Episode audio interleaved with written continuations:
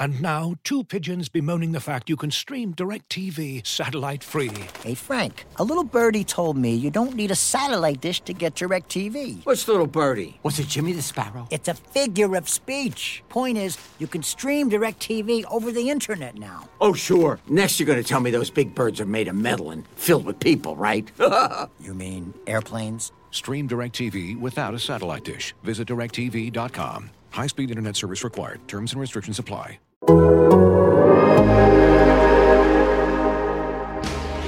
High in the air. Brito back at the wall. Adios, pelota! That's the type of manager that I'd like to be, which is the same every day. They know what they're going to get. They're going to get energy, they're going to get accountability, they're going to get structure, and they're going to get support. And I'm going to bring those things to the dugout in the clubhouse regularly.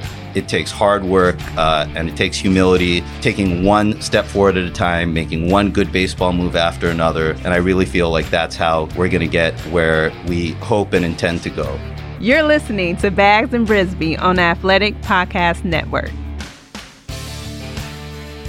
Welcome to episode 147 of the Bags and Brisbee podcast. I am Grant Brisbee. I'm here with Andy Baggerly. Andy, 147 career starts for the Giants for Mark Gardner. I think the definition of good giant. Ooh, yeah, Mark. And does that count as a regular season game, the wild card playoff game in 1998? Oh boy, yeah, you know that was it, it. That does include that game because that was an actual regular season game. It does not include any starts in the 2000 NLDS because, as we know, that series was never finished. It was canceled due to uh, weather. Well, I I think that does count as actually two regular season games because Steve Trachsel pitched for the Cubs that day, which means the time of game was probably somewhere between six and eight hours. He's still pitching. Yeah, so that game's still going on. I mean, the 98 Giants still might win the World Series. Oh, he just threw over to first, runner back. All right, well, we're not here to talk about Steve Trachsel as much as I, I feel like that's a guy we could probably fill 30 minutes for. Um, but we're here to talk about the Giants, and, and uh, so uh, they're selling now, right? Um, well, first of all, um, how was your All Star break? It was, you know, it was good. It was weird. It's always weird when they have that like extra day after the, like you're expecting a day after the All Star game, but then they have the day after that. So it's like weird with no baseball. Like our brains are broken by this point in the season. And it's kind of like, all right, come on, where's the baseball? Give me more baseball. So my brain's broken like that. I'm not sure. How was yours? Good. It was nice to kind of check out for a little while and, um, you know, sort of pay tabs on the home run derby from afar. I still love the part where they introduce all the all stars and everyone tips their caps. Now people seem to like wave. What happened to writing "Hi Mom" on your uh, on your uh, batting gloves? I, that that was a big thing for a while and in I think the early '90s. They need to bring that back. Oh, that's funny. Yeah, that's a total trend. That is like you can date yourself by, hey, I put hi mom on my on my gloves or my hat or whatever it And was. your That- name is funny. Chuck Knoblauch. And shout out to you, Mrs. Knoblauch.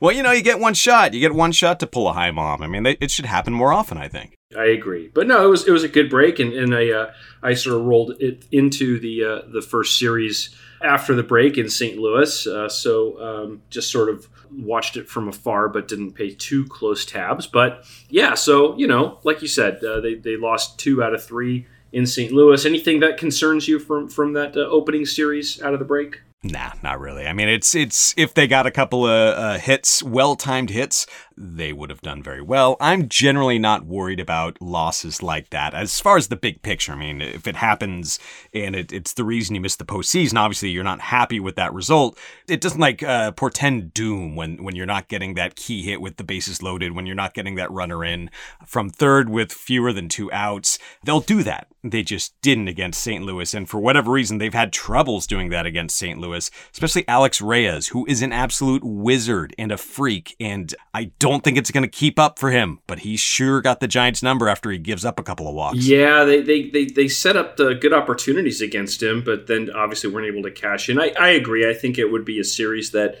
you kind of sort of cringe a little bit if they give up like nine runs a game or if the pitching looks like it's it's really rusty coming out of the break. But you know, you have a couple RISPs that don't work out and you lose a couple close games. Uh, I, I don't think that's the end of the world. And you know that they're going to have Buster Posey back. They're going to have uh, Kevin Gausman back to start a pretty important series against the Dodgers. So you know this this is probably when the lights need to come on. Yeah, I wish I had the numbers uh, in front of me for what the Cardinals did in the 2002 NLCS because I know I've written it. It's one of my favorite stats. They were something like three for 42 in that 2002 NLCS. It's why the Giants got to the World Series.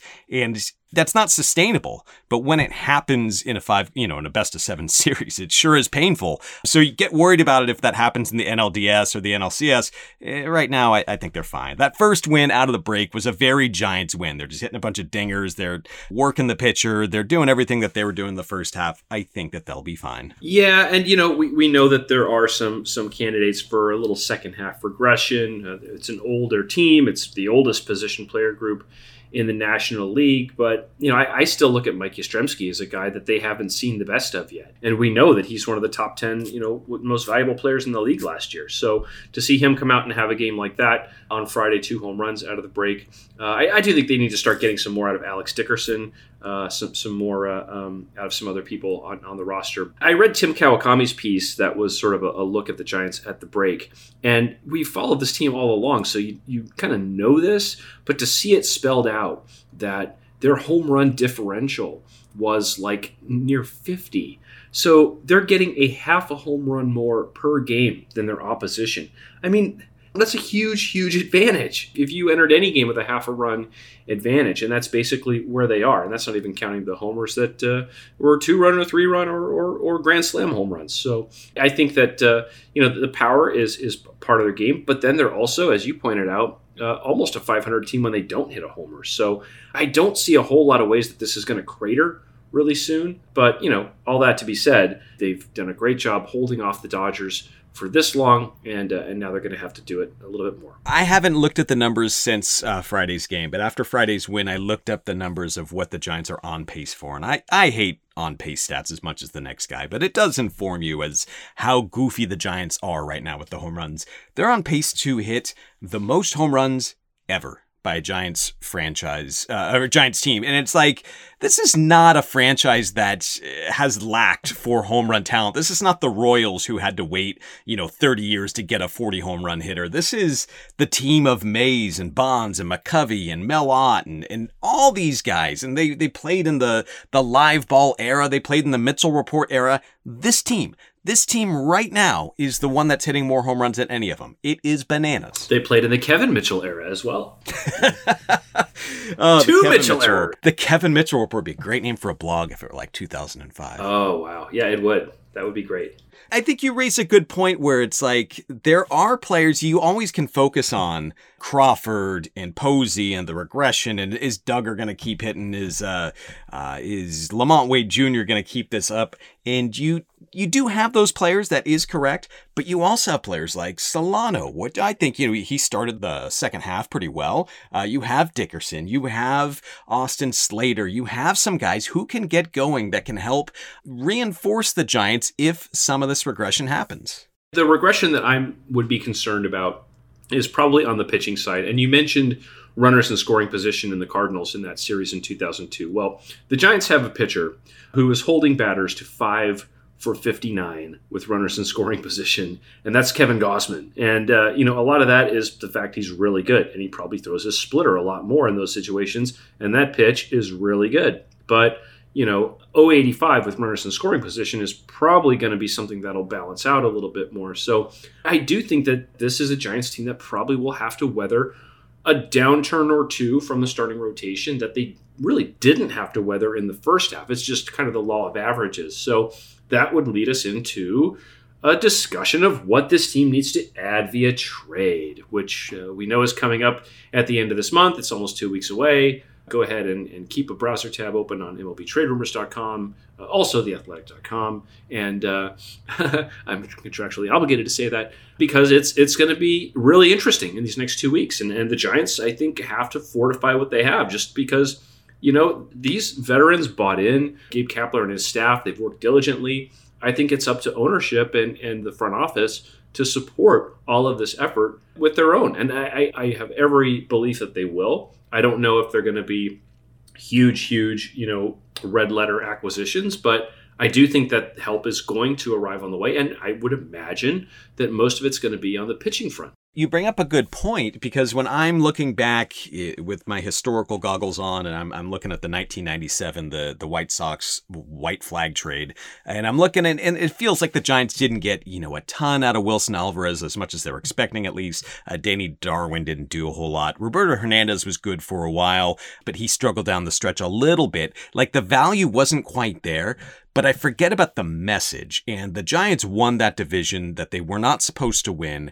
And there has to be at least a little part of, of you that, that thinks, yeah, but does the team win the division if they don't have that full like statement of faith from the front office? I bet that fired the clubhouse up in the best possible way. Yeah, you know, I, I think of a team that I covered going back. It was the Angels in I guess it was maybe 97 or 98, one of those years.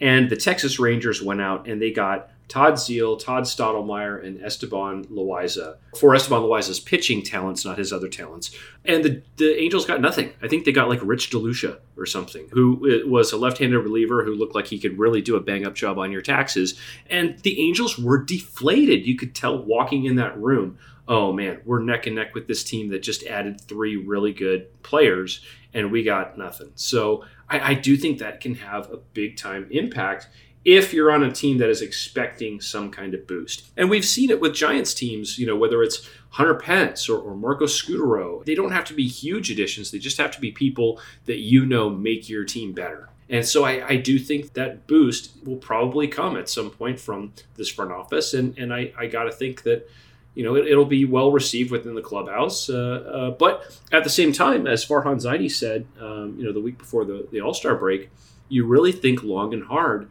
about making deals that could disrupt your team and the rhythm you have going. And obviously, this is a team that hasn't lost more than four games all season in a row. So, you know, I think they're going to be very measured and not make moves for the sake of making moves because that could just disrupt what you've got going on. Yeah, I saw a fake trade uh, floating around Twitter. Uh, I, I, apologize, I don't know where I saw it or who who put it in front of me, but it was a trade for Joey Gallo and Kyle Gibson at the same time, and it ended up like you've got Heliot Ramos going the other way, but you also have Logan Webb going the other way. And as far as fake trades go, it was one of the more reasonable ones uh, where you had a lot of value going both ways, and it kind of made sense in a little bit. But do you really want to disrupt the team that much? Do you want to subtract? from the active roster. I don't think the Giants would be keen on doing that. Uh, I know they have a roster crunch coming up, but it, it seems like, yeah, you don't want to mess with the overall vibe of the clubhouse and, and the roster right now. I really do think that, and we've made this point before, if they can help it, I think they would much rather trade off the 40 man roster. It just is going to help them with some of their roster crunch, as you mentioned.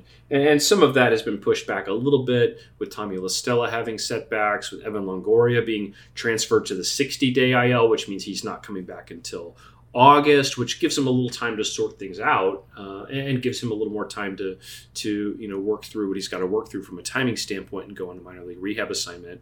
But yeah, you know, I think we're going to see the same teams kind of rumored a lot, and one would be the Rangers, one is the Minnesota Twins, and another is probably the Cubs. And I I, I think those are three teams that we're going to just be sort of hearing a lot about, and I'm sure they'll have scouts that'll be uh, you know, uh, in attendance, and, and, and let's not make too much of the whole. Ooh, there was a scout from the Twins there. I mean, a lot of these teams just do what they do off video anyway these days. So having here, anytime you hear a report about a scout from a certain organization being on the Giants, just realize that that's not very important. Hug watch is still very important though. When they when they start hugging in the dugout, you, you got to freak out. Right? If Wilmer Flores starts crying, you know something's going down. Oh God, that was the worst freaking. Oh God, that makes me sick to my stomach just thinking about that. I know it's so sad. It's so sad. And I asked him. I asked him what he thought about the. Uh, the Friends reunion, and he said that he did cry a little bit, but he said, "Hey, I'm an emotional guy. Everyone knows that."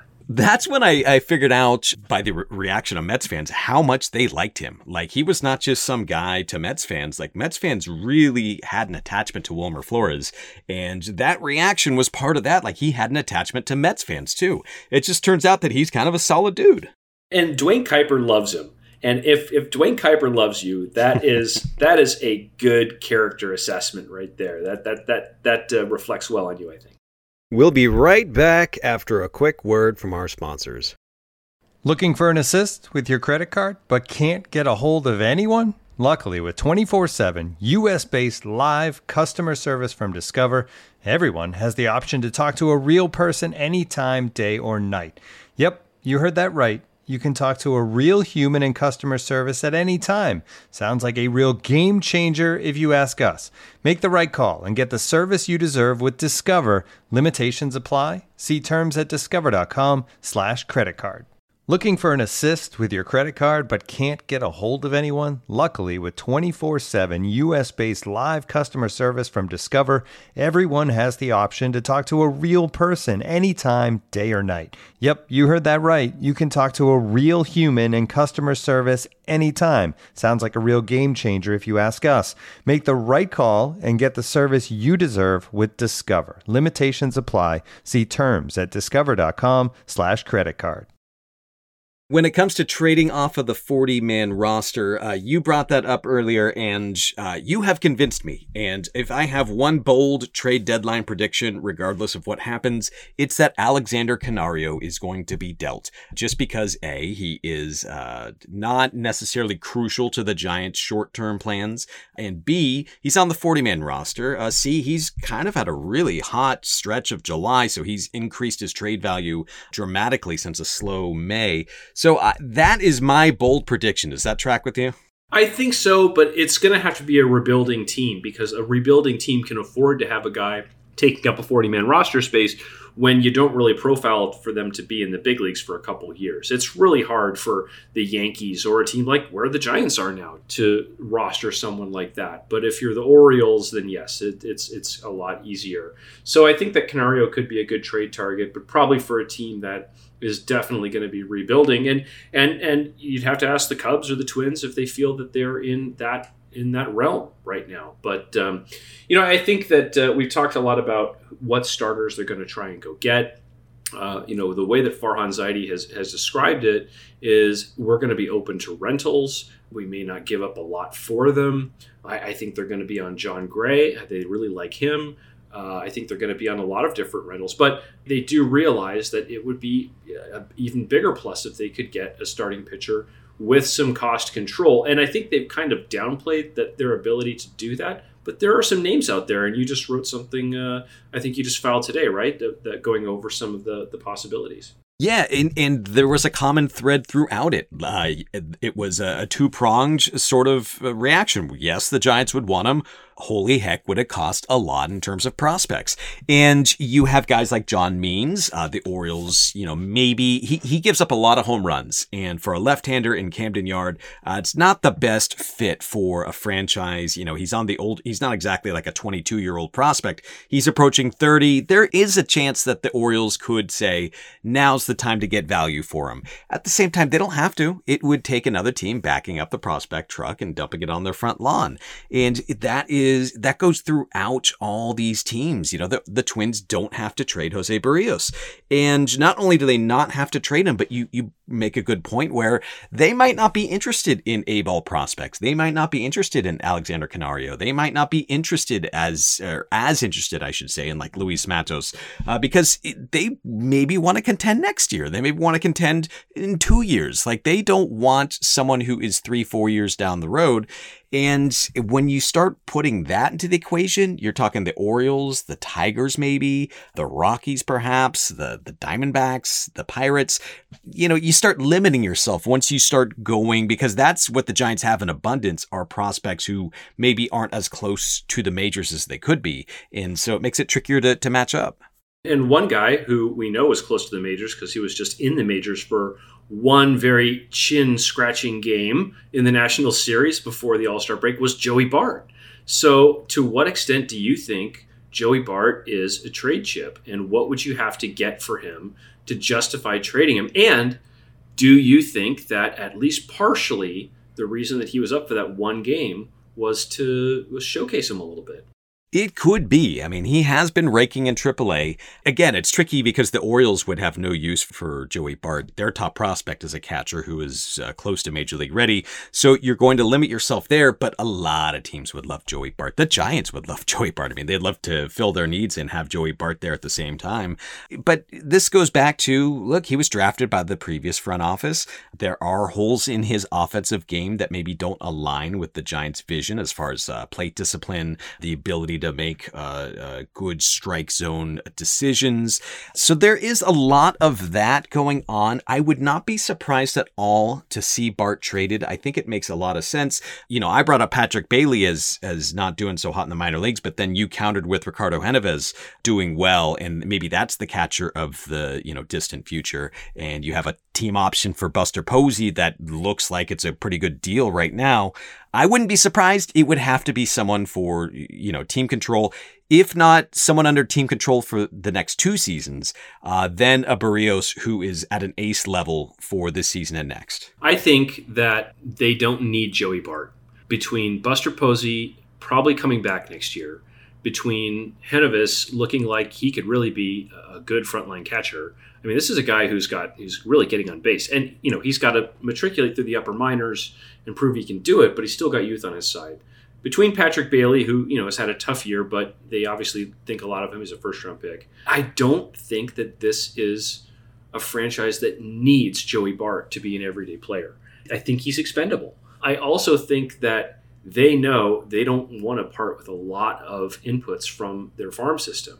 So if they're going to deal a Joey Bart, I don't think it's it's a matter of is it worth it to trade him for you know Taylor Rogers and Kenta Maeda, and you've got two more years of club control with Maeda, one more year with Rogers, two guys who you know are going to make your staff instantly better. But what if there's something better out there? What if there's a Joey Gallo deal, and that is you know might be a higher impact deal? I just think that they're going to have to think very carefully about how they shoot their shot if they do trade Joey Bart, because I don't see the equation being can they afford to part with him? I think they can.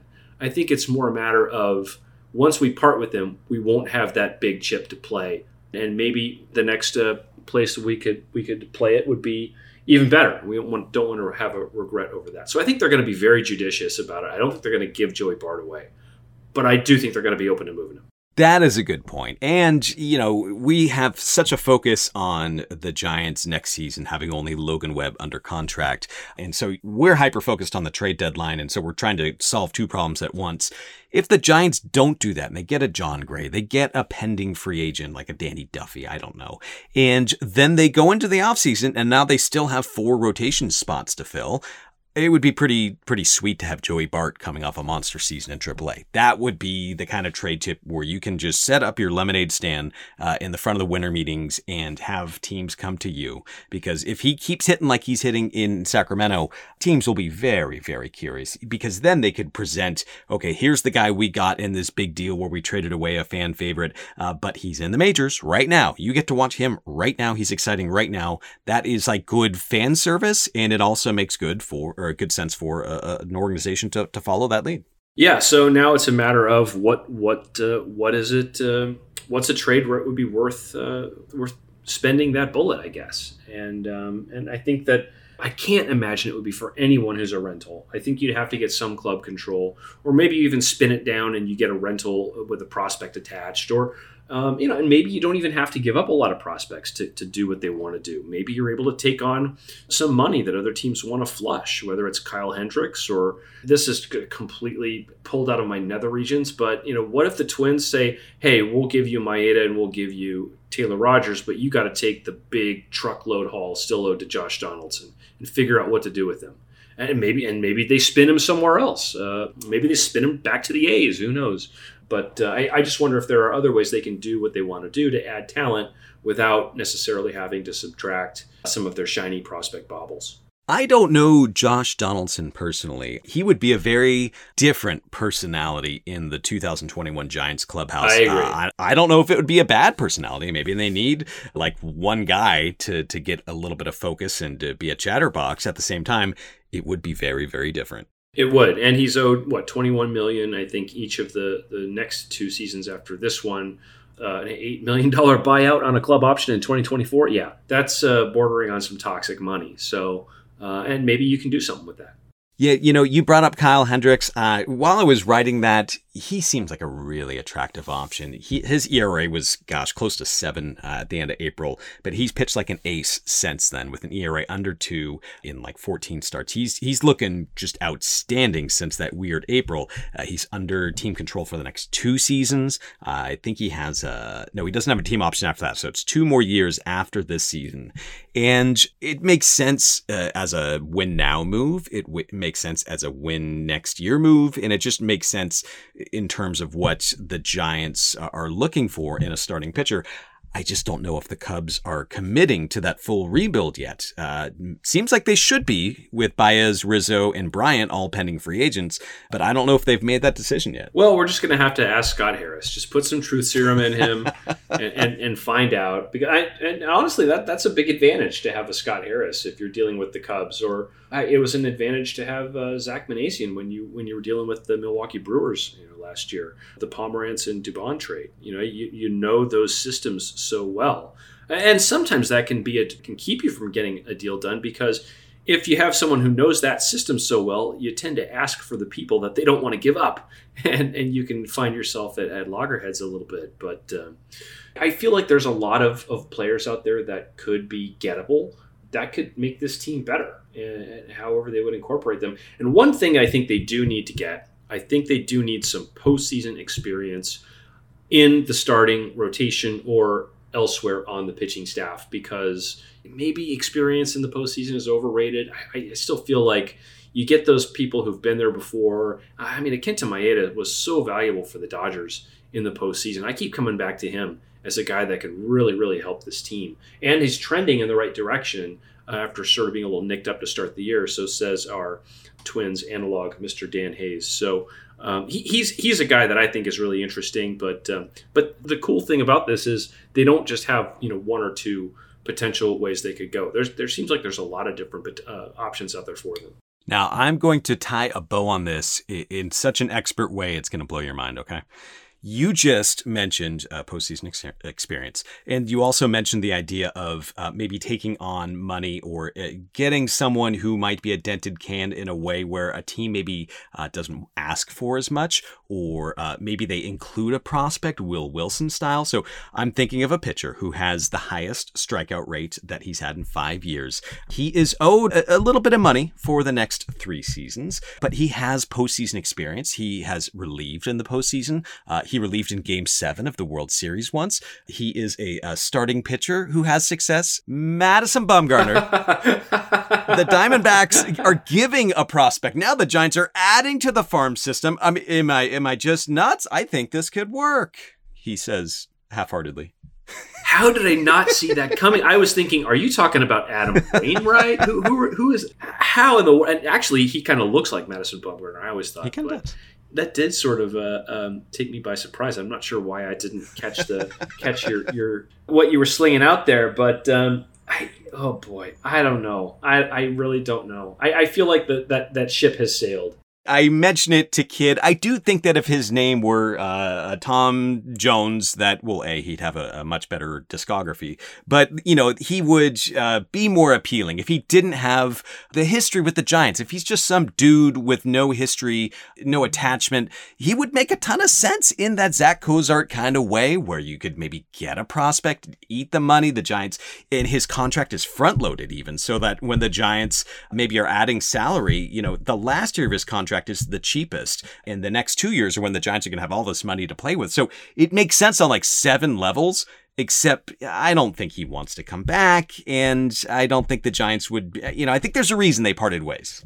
Yeah, you know, I, the one thing about Madison is he knew what he accomplished and he knew what he could get away with. That's why he skated on FanFest a bunch of times. That's why he, you know, was able to kind of do whatever he wanted. He knew he had Bruce Bochy in his pocket and could make any request. Buster Posey caught his every start. I mean, he he was able to be in a position to demand whatever he wanted, and he got it. And I think he abused it a little bit, to be honest. And and probably even got away with not being called out by by us on that because of everything he's accomplished during that time. But you know, you mentioned uh, the way the contract is, is loaded.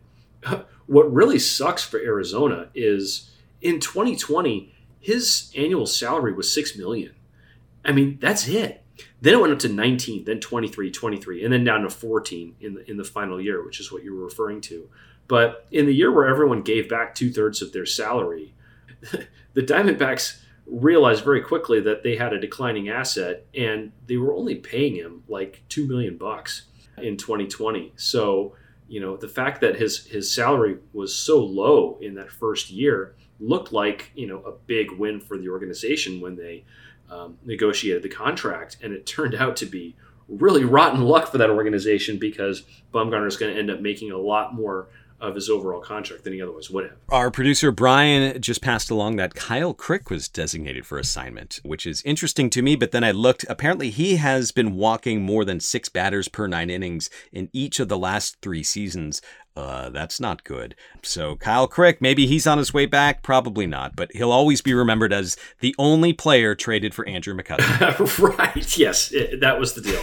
That was the only person in that deal. No one else was in that deal. I mean, it, it, were you expecting anything out of Bryan Reynolds? I thought that was just like a like a decent piece, but he's blown me away they were a little bit down on him just because he hadn't really blown the doors off uh, uh, the Cal League or, or I think they had kind of soured on him in their evaluation a little bit. I mean, clearly to be able to part with him. But I will say, as an upshot, uh, you know, to to end on a on a positive note, I was reading Melissa Lockard's fantastic uh, Giants minor league notebook, which to call it a notebook is it's a compendium. I mean, it, it's it's really fantastic. There's so much in there. Please do check it out if you haven't, or if you don't regularly read it. She had a note in there about Prelander Berroa who was the other guy that they got in addition to Kai Wei Tang and Jaylin Davis from the Twins for Sam Dyson. And this guy is blowing doors off and throwing 98 miles an hour in the Cal League. So it looks like he could be a really, really good prospect. So, hey, uh, that, that would be another reason for the Twins to slam the receiver as soon as the Giants call.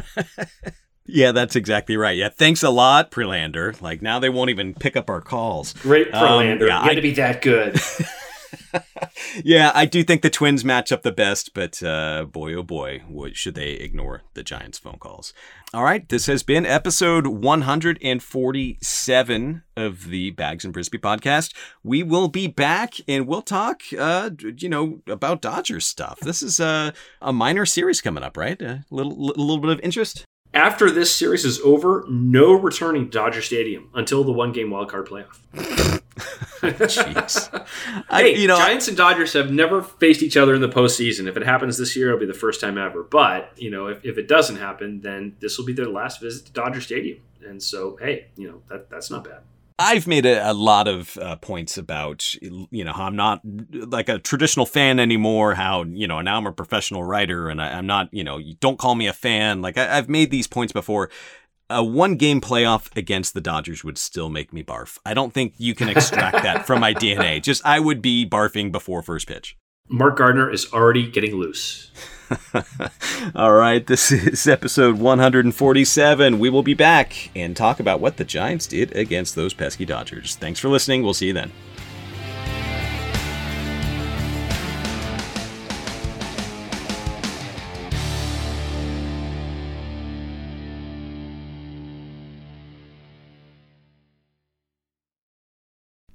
As you've probably heard by now, we've teamed up with BetMGM this season. We'll be using BetMGM lines to make all of our picks, and we'll have special offers for our listeners each week. If you haven't signed up for BetMGM yet, use bonus code The Athletic, and you'll get a one-year subscription to The Athletic plus up to a $1,500 first bet offer on your first wager with BetMGM. Here's how it works. Download the BetMGM app and sign up using bonus code The Athletic. Make your first deposit of at least $10. Place your first bet on any game and claim your voucher for a one year subscription to The Athletic.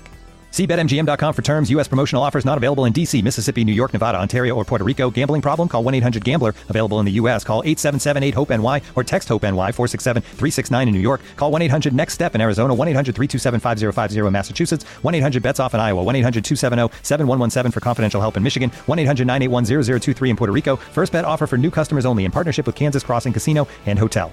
Don't forget, if you haven't signed up for BetMGM yet, use bonus code The Athletic, and you'll get a one-year subscription to The Athletic, plus up to a fifteen hundred dollar first bet offer on your first wager.